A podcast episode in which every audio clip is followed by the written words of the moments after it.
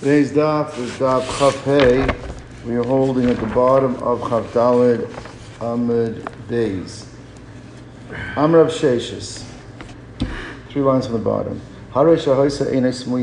Person, uh, the Eved already had, was blind, but he did have an eyeball in. What the question is going to be is if the Adon gouges out his eyeball.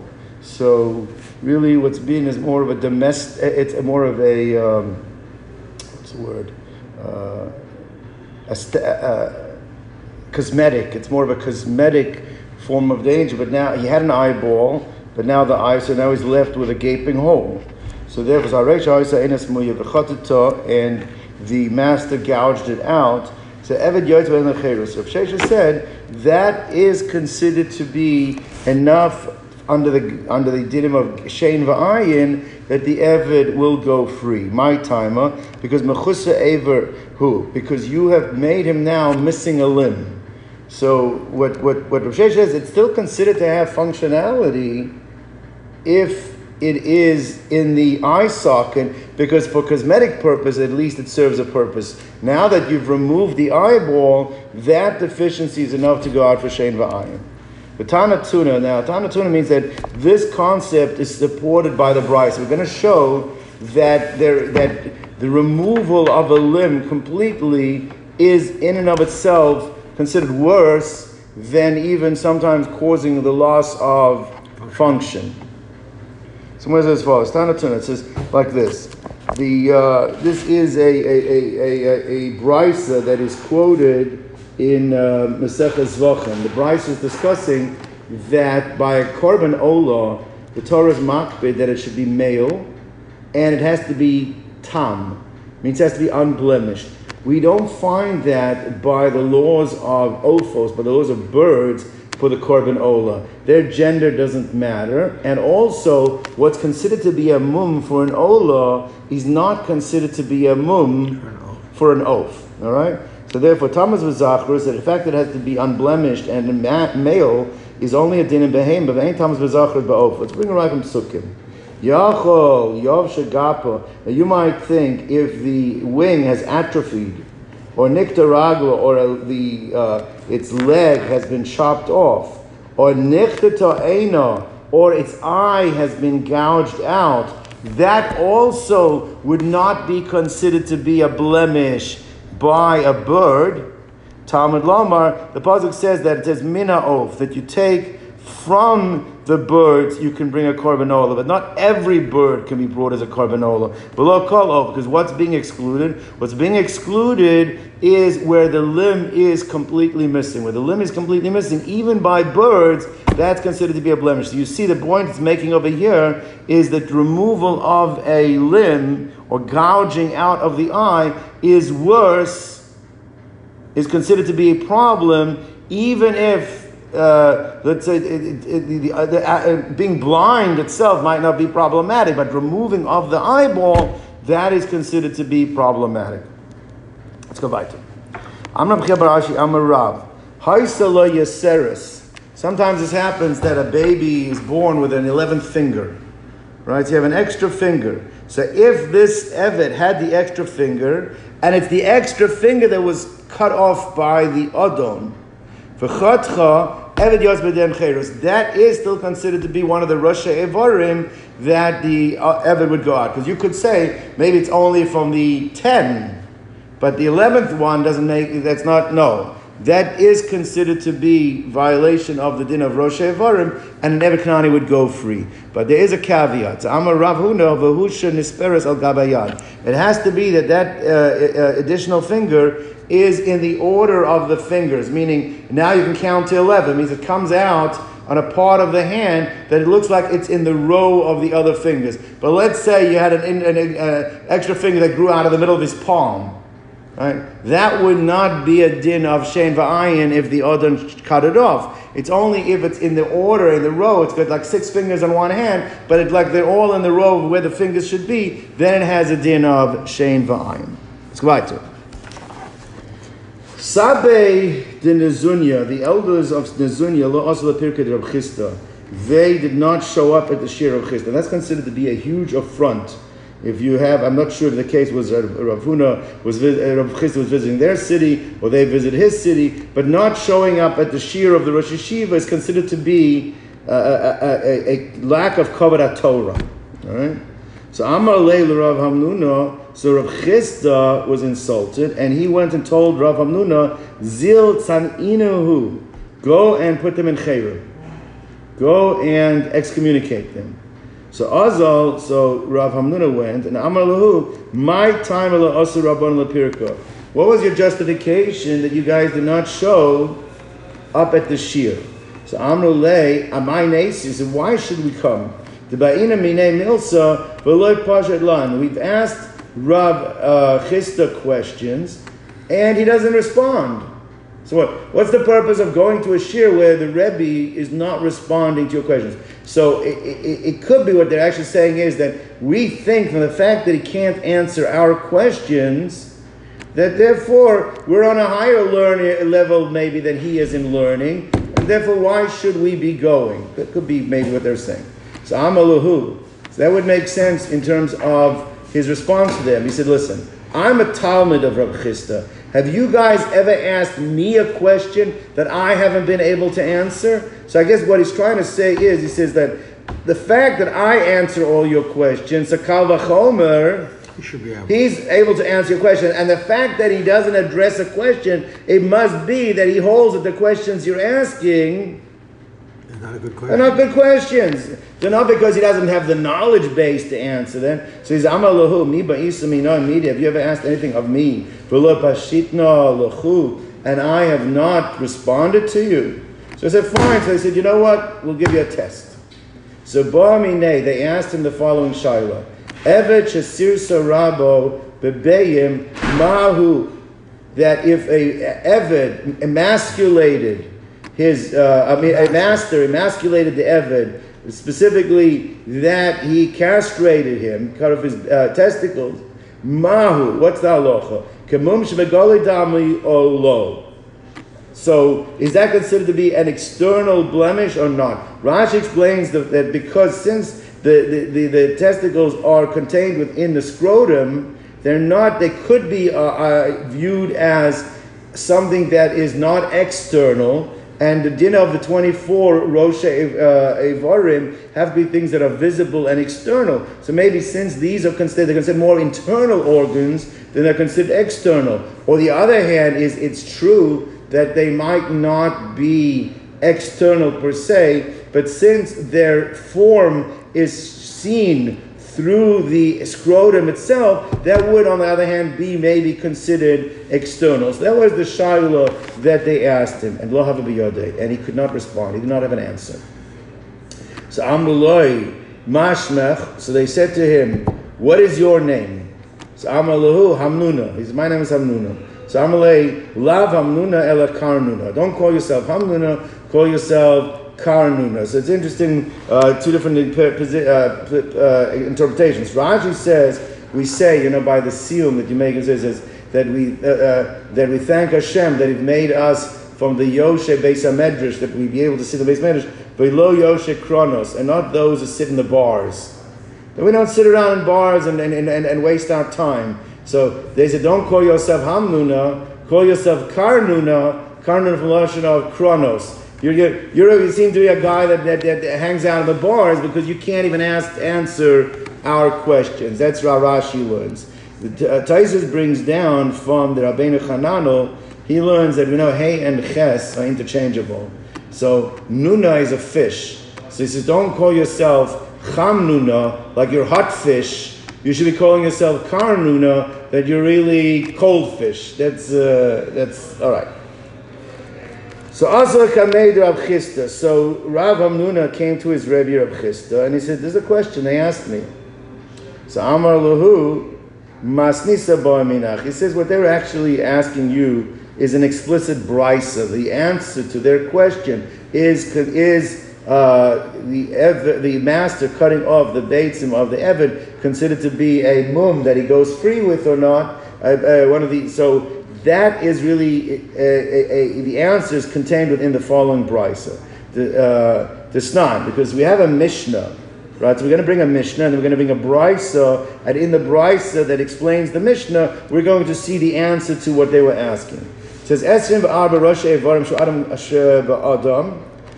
that the twenty-four tips of the or, uh, of the limbs of a person, right? Kulan ein matam nishu Michyo. One of the types of Nagoyim, of the types of Cirrus, is called a Michyo. And the, the law of a Michyo is that the Kohen who comes to uh, inspect as to whether the Michyo is the, one of those that would make the person Tameh, he has to be able to see the entire Michyo from one perspective. He doesn't have to like look around from different sides. He has to be able to see it. The problem is, is that if the Michyo is on the top of one of the uh, of one of these twenty-four limbs, then it slopes down on both sides. He can't see it all from one vantage point, and therefore it does not have a din of a nega. That's what the, the, the Mishnah is referring to. He says, Kulam ein l'tam mishu Michyo, v'eilehen roisha etzbos, and what are the twenty-four tips of the limbs that it's referring to? So it says, Elohim, Rosha etzbos yadayim raglayim. It's the tips of the fingers and toes, which gives me how many? Tips about twenty. Twenty, okay. Rosha eznayim, the tips of the ears, which is another two, which is twenty-two. Rosha chotem, the tip of the nose, which is twenty-three. Rosha gvir, and the tip of the male organ, which gives you number twenty-four. So those are twenty-four that if there's a Michya on them, they are not Matamim. Now, Rosha Dadim Shmeisha, by a woman, she has the tips of both of breasts, the nipples on both breasts. Also, those tips are considered to be Rosha, they, they protrude, and therefore, if, if, if, if there's a Michya on them, it's not considered to be Matamim. But Rabbi Yehuda Omer Avsha Be'ish, he says that the nipples of a man also have the same status by uh, as a woman. A Tanakhama, Rashi says, holds, since it doesn't slope as much, so by a man, it's not considered to be a, a, a protruded area, that, and, and the Mechia would actually be Matama by a man. Now, that's the Mishnah. From that Mishnah, we don't really see anything there concerning what we're asking. It's the twenty-four. If you take out the male member, you have the woman's. So it means twenty-four by a man. twenty-four is by a man. By a woman, it'd be twenty-five. Right. twenty-four is by a man. Betania law, the kulam Eved Yoitzvah En Lechei Roshav Shesha. The Brysa adds in the following information that all those twenty-four that were listed legabe the Nagoyim are also that those that an Eved would go free if the master cuts them, cut, uh, severs them or cuts them off. Rebbe Omer, Afsirus. Rebbe throw, threw in Afsirus, even emasculation. Right? Ben Azay Omer, Afalashon, he says included, he also includes the tongue. Alright? Now, Amar Mar. Now, let's, the master just quoted that Rebbe added to the list of the twenty-four that were listed by Nagoyim, he added Cirrus. Now, Cirrus means emasculation. Now, we have to clarify. Emasculation could either mean cutting off of the male member, or it could be cutting or, or cutting the testicles. So what does Rebbe refer to when he says Afa Cirrus? So, Amar Mar, Rebbe Omer Afa Cirrus. Cirrus Demai, what type of Cirrus is Rebbe referring to? Now, if he's talking about cutting the male member, that can't be what Rebbe is referring to, because those were already included in the twenty-four, right? So therefore, Rebbe would then be adding something that's already there. So obviously, what is Rebbe referring to? So therefore, Hainu Gvir, that's referring to the Gvir, that's the male member. El Alav Cirrus debates him. It must be talking about the emasculation that he's referring to is the cutting of the testicles. Now, right there, Rashi points out, so therefore you see that there is a machlokas between Rebbe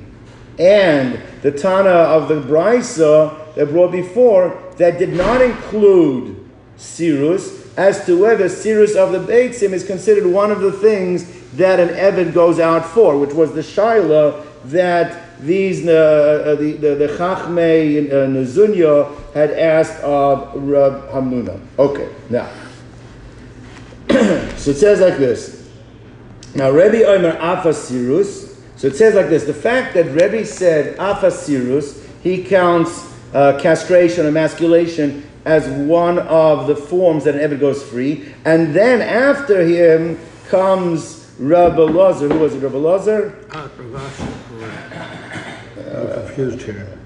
Afsirus, who was the one who came after Revi? I think it was Rabbi Lozer. Uh, Uh, Rebbe Oma, obviously. Ben Azay, I'm sorry. Ben Azay. Where did you guys start? I'm sorry? Where did you guys start? Where did we? Bottom of Chavdalad. Bottom of Chavdalad, okay. Now, Ben Azay came along and said, Af halashon. He included the tongue. Now, what the Gemara says is a simple uh, process of elimination. If Rebbe says, I'm including even emasculation, and Ben Azay comes along and says, well, I'm it seems to be adding to the list tongue, that implies that Rebbe does not hold that the tongue is one of the forms that the Eved would go free with. That's the point that's being made. So when it says Rebbe Lashon Light, Rebbe does not hold that the tongue is one of the things that an Eved goes free with, right? Basically, the question is, is a tongue considered to be an external organ or not an external organ? Because sometimes it's visible, sometimes it's not. So that would seem to be, Rebbe holds not, and Ben Azay holds yes. Is visible also defined if it's covered by clothes or not covered by clothes? No. Okay. Now, V'raminahu. I'm going to ask you the following contradiction. Hare Misha Hayom Mazeh says that if a person was sprinkling, all right, now we know when you sprinkle, in order to purify the person, it's clear from the Psukim, it has to touch an external part of the pos- a person. To touch an external part of the person, any part, the sprinkling is effective, right? But what happens if he sprinkled and it landed on his mouth? The Kohen sprinkle landed on the mouth of the person who had become, who was Tameh Meis. So it says, Misha Yamazah Benitza Hazo Al Piv. Revi Omer Hizo. Revi says, that is a good sprinkling. Now, Lechoro, what does it mean on his mouth? The Gemara assumes right now, it can't be the outside part of the mouth or the lips, because the Chora, that clearly is external. Right. So what must it be referring to that there's a machlokas? Must be what? Tongue. The tongue. So therefore, so my love al lishono, and therefore it would come out. And Rebbe said it is considered to be a good sprinkling. Then obviously, what does Rebbe consider a tongue to be an external organ? So if Rebbe considers a tongue to be external organ, then why does Rebbe seem to argue with Ben Azay that if the the master cuts off the tongue, that the Eved would not go free? That's the line of reasoning here.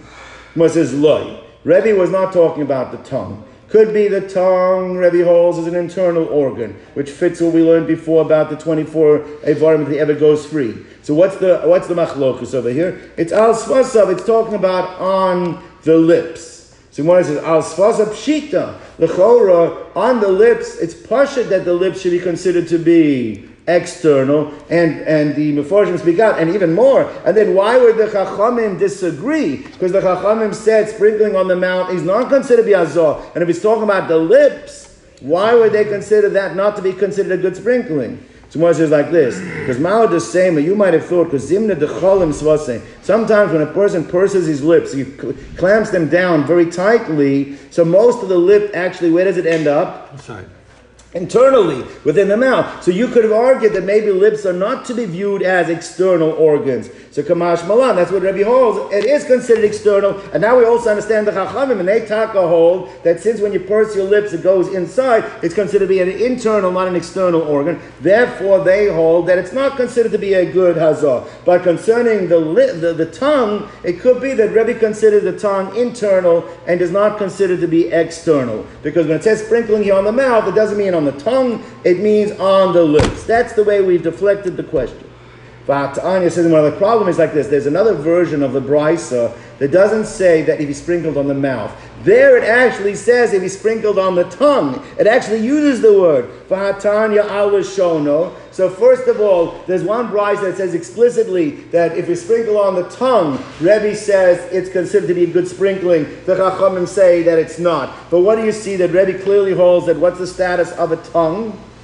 Vis-a-vis, at least the sprinkling is considered to be an external organ. So if it's considered to be an external organ, then the chorah should be considered to be an external, by the cutting off the tongue, for where it ever goes free should be as well. For O Tanya, and furthermore, we learned that this this this, this is a, I believe it's a Mishnah concerning uh, the Brysa. What's that? Brysa. It's a Brysa concerning the uh, it's in the Sefer Bechoros concerning the, the different disqualifications of of, of what uh, makes a is considered a mum. by a Bechor, by an animal's Bechor. So it says over there that the Shenitol Rov HaLoshon, that if most of its tongue was cut off, that turns the animal, a Bechor, into a mum. It cannot be brought in the Beis HaMikdash as an offering. The Kohen actually is allowed to use it himself. That's what it's referring to over there. And comes along Rebbe, and Rebbe says that when is it considered to be a mum? That's if it's Rov HaMedaber Shablashono. It's the majority of the part of the tongue that is needed when it speaks. Now Rashi points out, but animals don't speak. But it means the part of the tongue by a corollary to a human being, when a human being speaks, which is the part closer to the tip of the tongue, that's the part that's needed to formulate, articulate the words. So if that, the majority of that part of the tongue is cut off, it turns a Bechor into a Baal Mum. But what do you see is that a uh, the tongue, at least concerning mumim, is considered to be an external organ, because it's only considered a mum if it's a damage to an external organ. So therefore, Rebbe's Shita himself is the tongue is considered external. So circle back. So first of all, Rebbe considered for sprinkling, it's considered external. We have a confession brisa. Second of all, for mumim of an animal, it's considered. So why doesn't Rebbe include in the list? He only says castration is considered additional to the twenty-four. Why does he not add the tongue as well? That's the Gemara's problem. So Ella says the Gemara like this. What you have to say is when Rebbe said that castration is also a form of that the Eved goes free because it's considered to be a, uh, the testicles are considered an external organ, he didn't mean only, he means for sure, for sure the tongue, because the tongue at least is visible, whereas the testicles are not visible, they're in the scrotum. He means even the testicles. That's how you have to understand it. So Ella Rebbe Omer Sir Omer Cirrus, Beloma Baya, and all the more so for sure Lashon. And then Ben Azay comes along, and when he says, now I hold tongue, what is Ben Azay then saying? Tongue specifically, and not the, and not the testicles. That's what I have to understand. So Mercy like it's the only problem you're going to have, but Ben Azay said af. He said af haloshan, even the tongue. Even seems to be that what is he doing? He's adding. Right. And you're telling me now that he's actually saying less than what Rebbe That's said. Right. So why does he use the word af? So Mercy says what you have to say is when he said af, he wasn't adding to what Rebbe was saying. Remember, we had the original list of twenty-four. And he's done saying, and he's I'm adding af to the twenty-four, the tongue. But he's not saying, he's, he's disagreeing with Rebbe. Rebbe said, I hold uh, uh, that, that castration, even castration, and for sure tongue. Ben Azay is coming and say, only tongue. But the reason why it's here is he writes the word even, because he's adding it to the original list of twenty-four. So my av, akamaisa, it's going on the original list. So when it says like this, but then the order of the way the Tana recorded it is difficult to understand. Because the then what would, the, what would have made the most sense, the original Tana writes twenty-four. Then you should say, Ben Azay say, I add to the twenty-four, af haloshan, even the tongue. And then bring down Rebbe and says, and I add testicles, even the testicles. That would have been the right way. Why do you bring down Rebbe, who you hold as being more inclusive, and only then bring down Azai, who's actually being less inclusive? Yes, he's adding more to the original list, but he's adding less to Rebbe, so why are you bringing him down after Rebbe, right? So, Iachi, so if so, Nikadna, or Nikdama, Nikdama, the Ben Azai Beresha, you should include Ben Azai first, right, and then only bring down what? Ahead of Rebbe. Ahead of Rebbe. So, Mara says something here which is, is Uh, pedagogically a very important yesod. What he's going to say is like this. The Tana who taught this Brysa, the author of the Brysa, originally heard the twenty-four. And on that twenty-four, he heard that Rebbe commented castration. And that's the way he originally taught it to Talmidim. He taught it to Talmidim, these are twenty-four, and Rebbe added castration. And it could be, and Rebbe meant not only castration, but even the tongue. Then, only then, he found out there's another opinion. It was the opinion of Ben Azay. Now, when he went now to incorporate this in the corpus of Bryces, that what you teach the students, he didn't want to add it before Rebbe, because that would confuse them. They already memorized. The way they already memorized it was the twenty-four and then Rebbe. So what he did is he added it after Rebbe. He didn't add it before Rebbe, because adding before Rebbe would confuse the students, because they already had memorized that what comes after the uh, Tanakhama. Right. Rebbe, and therefore he didn't want to confuse them. That's why it was done that way. So when it says Tana Shama with the Rebbe, the Tana first heard Rebbe commenting on the original twenty-four. But Kava, and that's how he established it, that's how they memorized it. Veshama, the Ben Azay, and only later did he then hear the position of Ben Azay, Vetani, uh, and then he taught it. But uh, Mishnah Lozazim and Komba, but the original teaching of the Tanoic, this Brysa, he didn't want to mess with it. He kept it the way it originally was in order that people should not get confused. Now, what the Gemara is circling back over here is, we brought down a machlokus where the sprinkling on the tongue is considered to be, because we said sure. it's, it's going on the tongue, is considered to be a, a, a sprinkling, is it considered to be external or not? Right? So now it says it more like this. So, Amar Ula, Hakol Moedim, uh, that Belashon, concerning the person's tongue, Le'inyan Tumah, concerning transmission of Tumah, that if a person com- comes into contact, let's say, with a sheretz, so does that make him Tameh? Now, there is a specific drasha that teaches the transmission of Tumah is only on the external part of the body and not on the internal. Tumah's base astorim, something somehow touches the person on the inside, does not make the person Tameh. It has to be on the external part. So concerning transmission of Tumah, right, contact, contact of Tumah, everyone agrees that if a sheretz, let's say, touches your tongue, you don't become Tameh? You do become Tameh. So tongue is considered external legabe transmission of Tumah. That is not a shaila. There's no machlokus over there. So Akol Maidim B'Inyan B'Loshon B'Inyan Tumah, the Golui Hu Etzel HaSheres. That's considered to be exposed. It's an exposed organ when it comes to becoming Tameh from transmission from the sheretz. My timer, what's the proof for that? What's the reason? He says like this, because the pasuk says, this is a very difficult pasuk. The pasuk says, it's talking about a zav. A zav is a person that's a very high level tumah. He's had certain type of flow from his body that makes him a zav twice or three times that he has it, right? And it says, the kol asher yiga bo azav, any person or item that the zav touches, v'yadav l'shatav b'mayim, and he had not washed his hands in water. Right? The, so uh, the, the, the person will become Tameh until the evening. Now the problem over here is, what do you mean that it's a problem because the Zav never washed his hands in water? A Zav, washing his hands in water is not going to do it. What he has to do is, he has to go to the Mikvah. So what are you talking about? And his hands were not washed. So the Gemara learns, we're not going to get into the, all the in, uh, implications and, and intricacies of this drasha, but the Gemara is, what is it talking about hands for? Because it's telling you that transmission of Tumah that comes through contact, that is like a sheretz, or in the case of a zav touching, has to be something that's considered contact just as hands. Any Anything that the hands touch is considered to be contact because the hand's considered something that people touch with. So therefore, that includes the tongue because a tongue also is an organ that people touch with. People feel things with their tongue. And therefore, just as hands is transmission of Tumah can happen, so to the tongue transmission of Tumah can happen. So therefore, it says, Asher Yigabo. So Amar Rahman, HaKadosh Baruch Hu is telling us that uh, anything that is considered to be a Negia, a contact, the tongue is also considered an organ that is used for touching or for contact. Now, so therefore, when it comes to if a tumah is transmitted through the tongue, everybody agrees that's considered touching. So for the laws of tumah, we view it as external transmission. No argument about that. Also, le'inyan Tvila, going to the mikvah. We know when a, when a woman goes to the mikvah, or a man has to go to the mikvah, the body has to touch.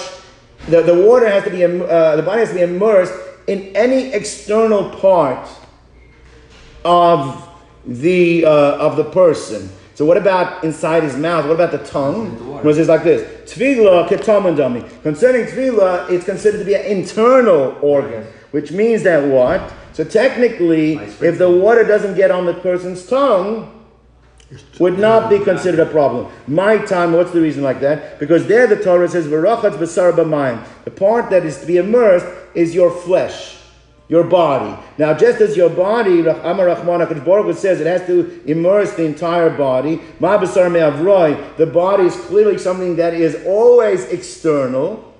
So therefore, avkom me'brai, things that are always considered to be external. The tongue is not always considered to be external, and therefore that does not require immersion in water. So therefore, when it comes to transmission of tumah, tongue is considered external. Comes to mikvah, tongue is considered to be internal. Where do we find this machlokus? Specifically by the sprinkling. The sprinkling of the mechatas on the person that has to touch a part of his body that's considered to be external, there there is a machlokus. Now why? Why is there that machlokus? Everybody understand what we've set up over here.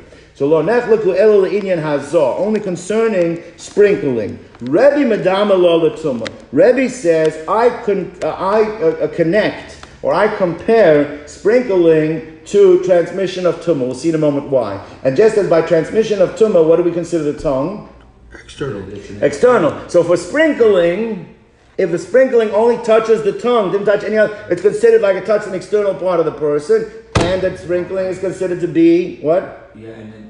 And therefore it's considered to be purified from that act of sprinkling. And Rabbanan, they say, we concern, consider sprinkling no different than immersion. And what do we say the tongue is when it comes to immersion? Internal. Internal. So you sprinkle on someone's tongue, you have not fulfilled the requirement because it's not touching an external part of the body. Of the body. The Travayim, the High Krok, they both argue with the interpretation of the same pasuk. What does the pasuk say? Now this pasuk is talking about a person that became Tameh Meis and has to go through purification sprinkled on the third and the seventh day. So it says he has to go through a sprinkling on the third and seventh day, and after the sprinkling on the third and seventh day, he has to go to the mikvah. That's what the pasuk says. We're going to read it inside. It says, V'hizo hatar ala tameh, that the tar, the Kohen whose tar will sprinkle on the tameh, that's the person that became Tameh Meis. All right? Now, the rest of the pasuk says like this. Very important to see the whole pasuk here. Number three in the Torah Ora Shalem. V'izah Torah alatameh bayom hashlishi, on the third day. V'yom hashvi'i v'chito, and he will become purified bayom hashvi'i. U'v'chibeis, the god of, he has to wash his clothes. V'rochatz b'mayim. What does v'rochatz b'mayim refer to? He has to go to the mikveh, right? V'taher, and then he will be tahor by erev, that evening, that night. So now, how does Rebbe learn the pasuk? Again, learn the pasuk. We're trying to say that Rebbe compares sprinkling to what? The act of becoming tameh, right? right? So Rebbe's uh, Hizo hatar ala tameh. The pasuk mentions that the person is purified, that the person who is tahor shall sprinkle on the person that is tameh. Bayom hashvi'i b'yom hashvi'i v'chito, and he will be purified through the sprinkling. Right, right. Now, Rebbe says that, that you see that we're talking about a tameh, and you're talking about, and he will be, uh, the, the, the sprinkling. So he compares the person who's tameh, which is the act of tumah, becoming tameh, to what's referred, the chito is becoming purified through sprinkling. So he says we compare sprinkling to what? To tumah. Just as tumah is only transmitted, uh, tumah is transmitted, uh, Uh, how would Rebbe hold by the t- by what do we say by the tongue concerning tumah? That it's considered to be an external organ. So there was sprinkling, the tongue is considered to be an external organ. That's how Rebbe darshans it. What's that? And it could become tummy. No, our child is uh, not to become a tameh, and you can do sprinkling through the tongue. We said everyone holds you become tameh through the tongue. Right. The question is, Rebbe holds you can even con- you, you can consider sprinkling on the tongue as an external organ because he compares it to the transmission of tumah. Rabbanan Savar, Rabbanan says, look at the second half of the pasuk. V'chito, and he will be, and he will become purified through sprinkling. Bayom Hashvi, on the seventh day. V'chiv is the god of, he'll wash his clothes. V'rochatz b'mayim. Now, what's the second half of the pasuk talking about? Going to the mikvah. So he considers that v'chito, the purification through sprinkling, compared to what's written at the end of the pasuk, which is going to the mikvah. And just as we said, going to the mikvah, what's the status of the tongue? It's internal. It's an internal organ. So if it's sprinkling, the tongue is considered to be an internal organ. So, Rabban, so that, that, that's what it says. So it says the Gemara, Rabban naminit ma'il tumah. Gemara says, why are the Rabbanan comparing the sprinkling to the second half of the pasuk, which refers to going to the mikvah? Why don't they compare it, like Rebbe said, this juxtaposes to the, the concept of tumah that's written in the first part of the pasuk? So Gemara says like this, is that it makes more sense logically to compare what? Transmission of tumah to sprinkling or going to the mikveh? Going to the mikvah is to purify the person. Sprinkling is to purify the person. Those are common, those have commonalities. I would rather compare sprinkling to going to the mikvah than sprinkling to how does a person become tameh. Right. So therefore they say, tahara mi tahara, habalil meila. Becoming pure from becoming pure is the way you have to learn. Rebbe says, so now what about Rebbe? Rebbe, why does he say that the mechanics are that when it says and become purified through the sprinkling to the words before that that says tameh, and because of that juxtaposition he compares sprinkling to transmission of tumah, he says the chorah and ma'il Tvila. Why doesn't Rebbe compare it to the end of the pasuk where there the sprinkling is compared to the end of the pasuk where the end of the pasuk is referring clearly to going to the mikvah?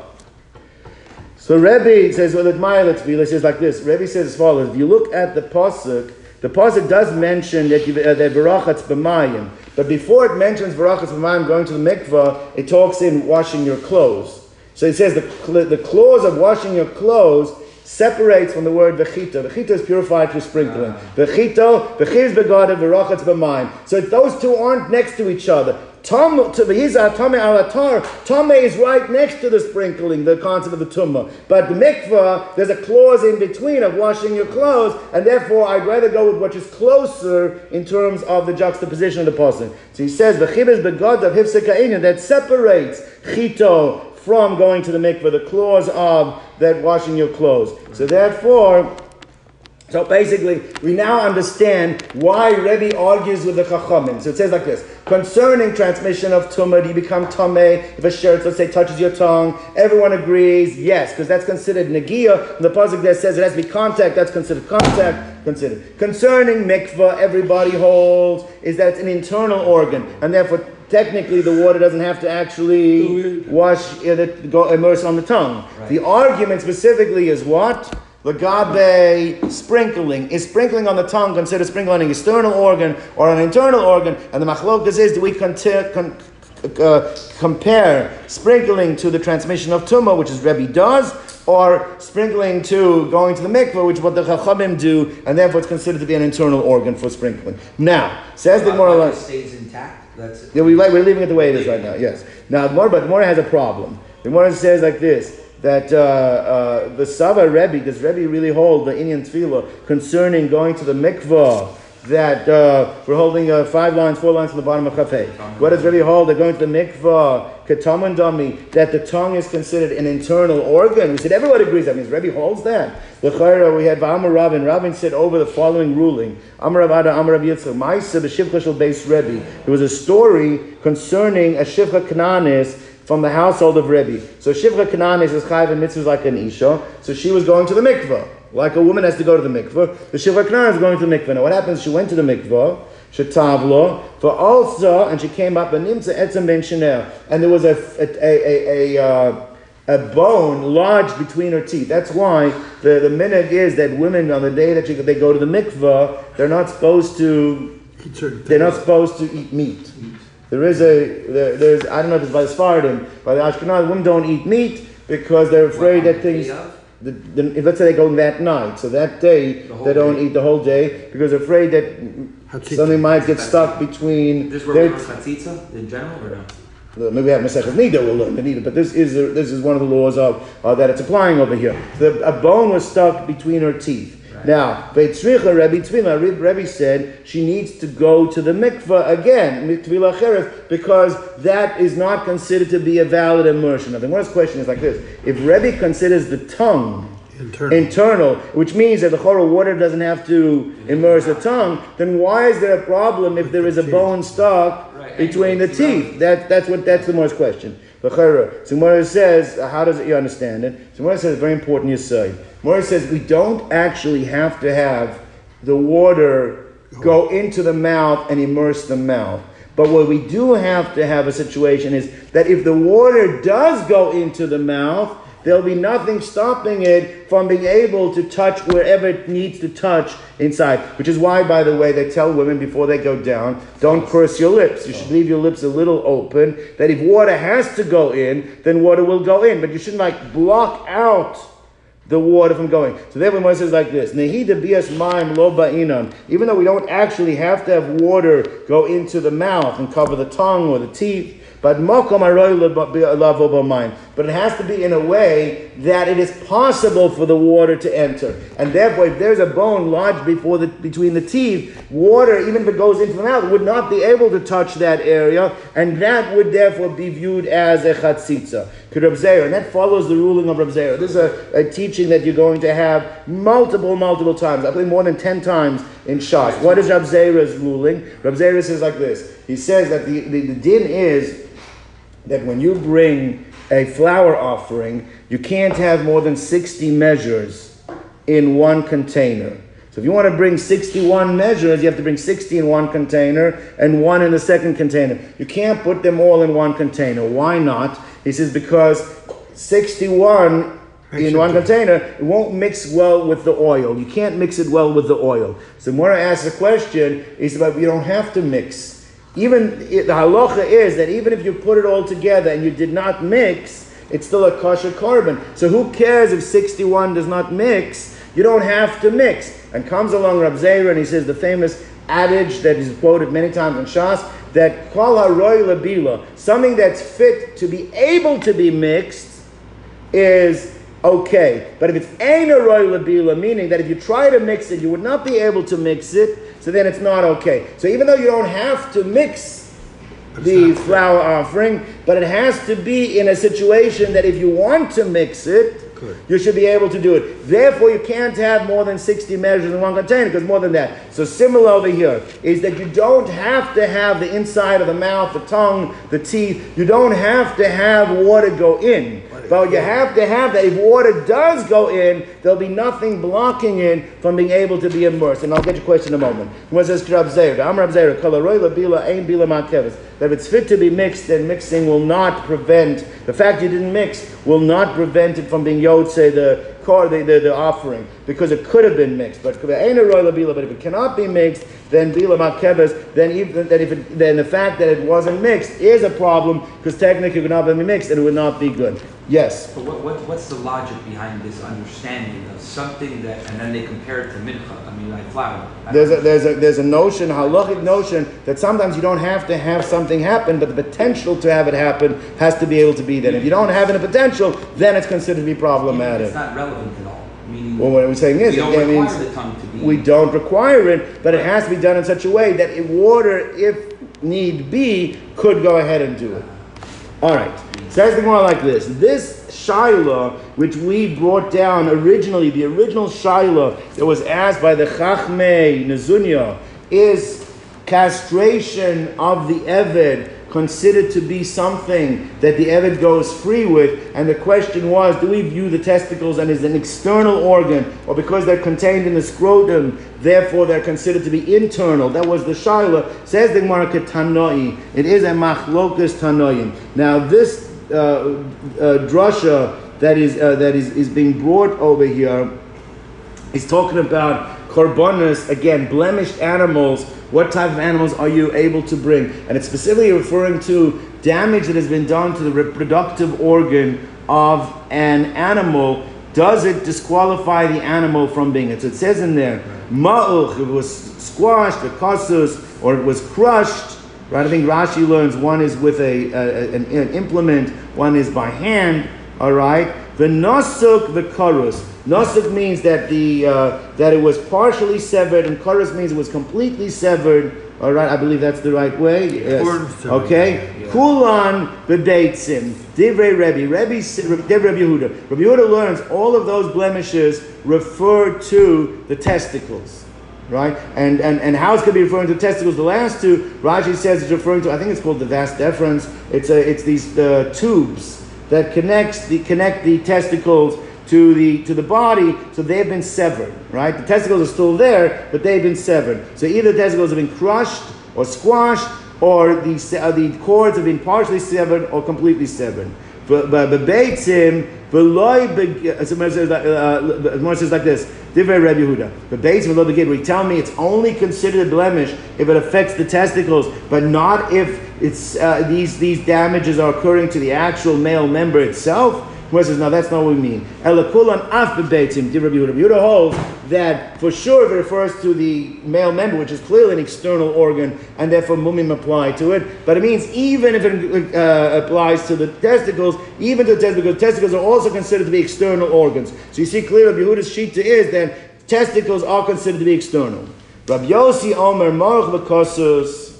Uh, I'm sorry, Rabbi Lezer ben Yaakov Omer. Kula and Begid, he disagrees. He says all four of these types of damages, uh, squashed, crushed, partially severed, completely severed, only apply to the male member and do not apply to the Beitzim, because he all Beitzim are considered internal, and therefore that's not considered to be a mum, then the animal could still be brought. That is the position.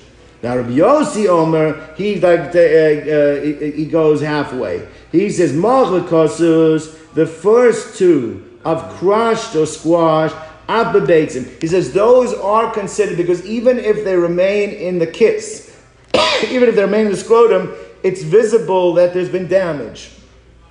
But nosig v'korus, but when uh, the, uh, uh, partially severed or completely severed, that only refers to the gid in the beitzim alone. Rashi says, since we're not talking about that the, the, the beitzim were removed, beitzim removed for sure be considered mum according to him. But since it's referring to the cords that attach them to the body, it's not discernible from inside that what's going on inside from the outside of the scrotum. He does not consider that to be problematic. That's only a problem by the gid. It's not a problem by the beitzim. But what do you see clearly is machlokas tanoim on the shah of whether we consider uh, beitzim external, internal, and that is referencing back to the Chachmei Nezunia, the question they asked Rav Hamnuna. Okay, gentlemen, so we started off the Masechta by how an Isha is nicknamed by marriage. Then we went to Eved Ivri and Amir Fria. Then the last few days we've been dealing with Eved Kanani and Ashivra Kananis. Now we're going to Behema, and we're going to talk about Behema Gasa, Behema Daka. We're going to talk about the different acquisitions that are associated with animals. Now, let me tell you, we're going to learn this whole sugya like Rashi. Tosfos disagrees, but Rashi learns the way we're going to learn, explain it. That basically as follows, is kesef, giving of money, whereas we consider cash is king, and that's the optimum way of doing transactions, that's not necessarily the way Chazal viewed kesef. Kesef really only works with karka. You can give money and the transaction is closed when money is transferred. By Eved Knani, even though an Eved is really a metaltalin, he's a movable object, but since the Torah compares Eved Knani to a property, so even Eved Knani, who metaltalin usually kesef does not work for, it will work for because it's compared to, you can buy an Eved with, with kesef. But most metaltalin, kesef does not work. So then what do you use? Obviously it means you owe the money. But even if you agree to pay the money, or even if you gave the money, by metaltalin you need another form of acquisition to close the deal. Now what is that form of acquisition? That's what we're going to discuss. Rashi learns hagbah is the best way to go. Hagbah, because hagbah works even in the domain of the seller. Right, so you don't have to wait to go outside or going to your house. Or, so therefore, hagbah is the only the only thing we're going to see. Not everything can be lifted. So Rashi goes. The order is as follows: if hagbah is possible, that's what you got to do. Right now, if you can't do hagbah, Rashi says the next thing is, which is best, is mesira. Mesira is pulling. that the not pulling. Mesira is that the owner gives you over the the reins. Gives you over the hair of the, the mane of the animal. Meaning, you don't have to pull anything. It's just that act of taking over something from the owner, or he gives you permission to go and take it over. That is the act that's called. And then, third in the list is meshicha, is where you don't need the owner. You obviously have to have permission, but you actually physically or verbally have to have the animal move a certain distance. All right? Now, let's go through this. Of the Mishnah. Behema Gasa. Behema Gasa is a large domesticated animal. So what would fall under that category? Cow, Horses, cow, right. cows, all right? That, so those are the things that you... So they're nicknames b'mesira. Uh, the Tanakhama holds, all right, we're going to see that's Rebbe Meir and Rebbe Lozer, Eliezer, hagbah is not an option. Why is hagbah not an option? Can't pick it up, Can't pick it up right? Unless you're benching uh, a thousand pounds, you're not picking up a... Uh, All right. So therefore, what's best, the next best thing is Mesira. Right? And, and Rashi says a svara. Why Mesira? Because, because most animals will stay with their owners. They won't come along with you. So Meshicha is going to be hard to do, according to Tanakhama. Therefore, Mesira, giving over the reins, that's the that would be the most common and practical. That is kaver the Kenyan, what's most common and practical in the item you're dealing with. So Mesira works, but not Hagbah and not Meshicha. Hadaka, whereas by a smaller animal, domesticated animal, that's being hadaka. What's a smaller domesticated? Sheep. That's sheep, right? That's right. By tefillin, by the are they gassus or dakas? You ever heard that when you go buy tefillin? Yeah. Do they come from an, a cow or do they come from a, like a sheep? They have to put t- put them together. You want to get dakos, gassos. You don't want to get dakos. Dakos is considered not as lechatchila as a as straps that come from a gassus. All right, now. Sadaka, you do hagbah. That's different man Rebbe, which means since you are able to lift it, then that's what you should be doing. That's primarily the that is what the kinyan is. Chachamim omrim behema daka niknes b'mashicha. Chachamim says like this: is that a behema daka also hagbah is not? Uh, uh, Raj explains that a behema daka, a small animal, will dig its hoofs into the ground and will not allow itself to be picked up. So even though physically it is easier to pick up than a behemoth god, but it does not allow itself to be picked up that way, and therefore you can do Mashiach. But the way Rashi learns, and since you can do Mashiach, for sure you can do Masira, because he holds Masira is even better than Mashiach. It's like you can even do Mashiach. So in the ratio, when it said Masira, Masira, yes, not Mashiach. The same when it says Mashiach, that means Mashiach and even Masira. That's how Rashi learns. Now, Darash Rav, the Kimchunya. Rav taught uh, publicly in the city of Kimchunya, Behema Gasa Niknes B'Meshicha, that Behema Gasa can be acquired with Meshicha. Now, the problem is that that's connected to our Mishnah, right? Because what did our Mishnah say, Behema Gasa? Our Mishnah said, Behema Gasa is with Mesira. Right? And we said that means, according to Rashi, not Mashicha. So why was Rav teaching that it could be done by Mashicha? Right? So Ashkechinu Shmuel Talmidei de Rav. So Shmuel came across the students of Rav. And Amar Lahu. And he said, Mi Amar Rav, did Rav really say, Behema Gasa Niknas B'Mashicha, that a Behema Gasa can be taught with Mashicha? Va'anan b'Masira Tanan. First of all, our Mishnah doesn't say that. Our Mishnah says Masira, and therefore Masira means not Mashicha. And Rav is learning that Behema Gasa is even is is, is Mashicha.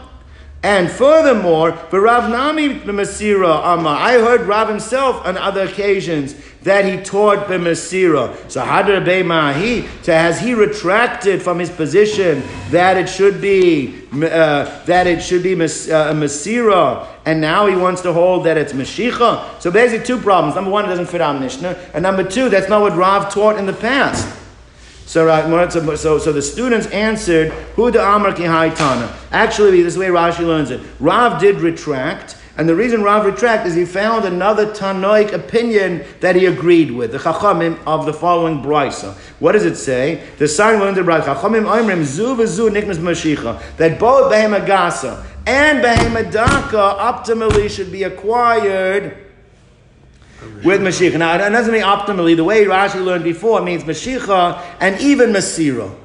Means, and, and, and not only even, and for sure, for sure Masira, but even Mashiach. That's the point it means, right? It means both of these Mashiach. Now, Rav Shimon disagrees. He says, I hold that the optimal kinyan for both is Zubazu Bahagbar. Both Behema Gasa and Behema Daka is Hagbar. So Maskele Rabbi Yosef, Ela Me'ata Pil. Then what are you going to do with an elephant, according to Rabbi Shimon? Rabbi Shimon says that the choice of that you have is Hagbah. Go do, how, how are you going to be calling a pill?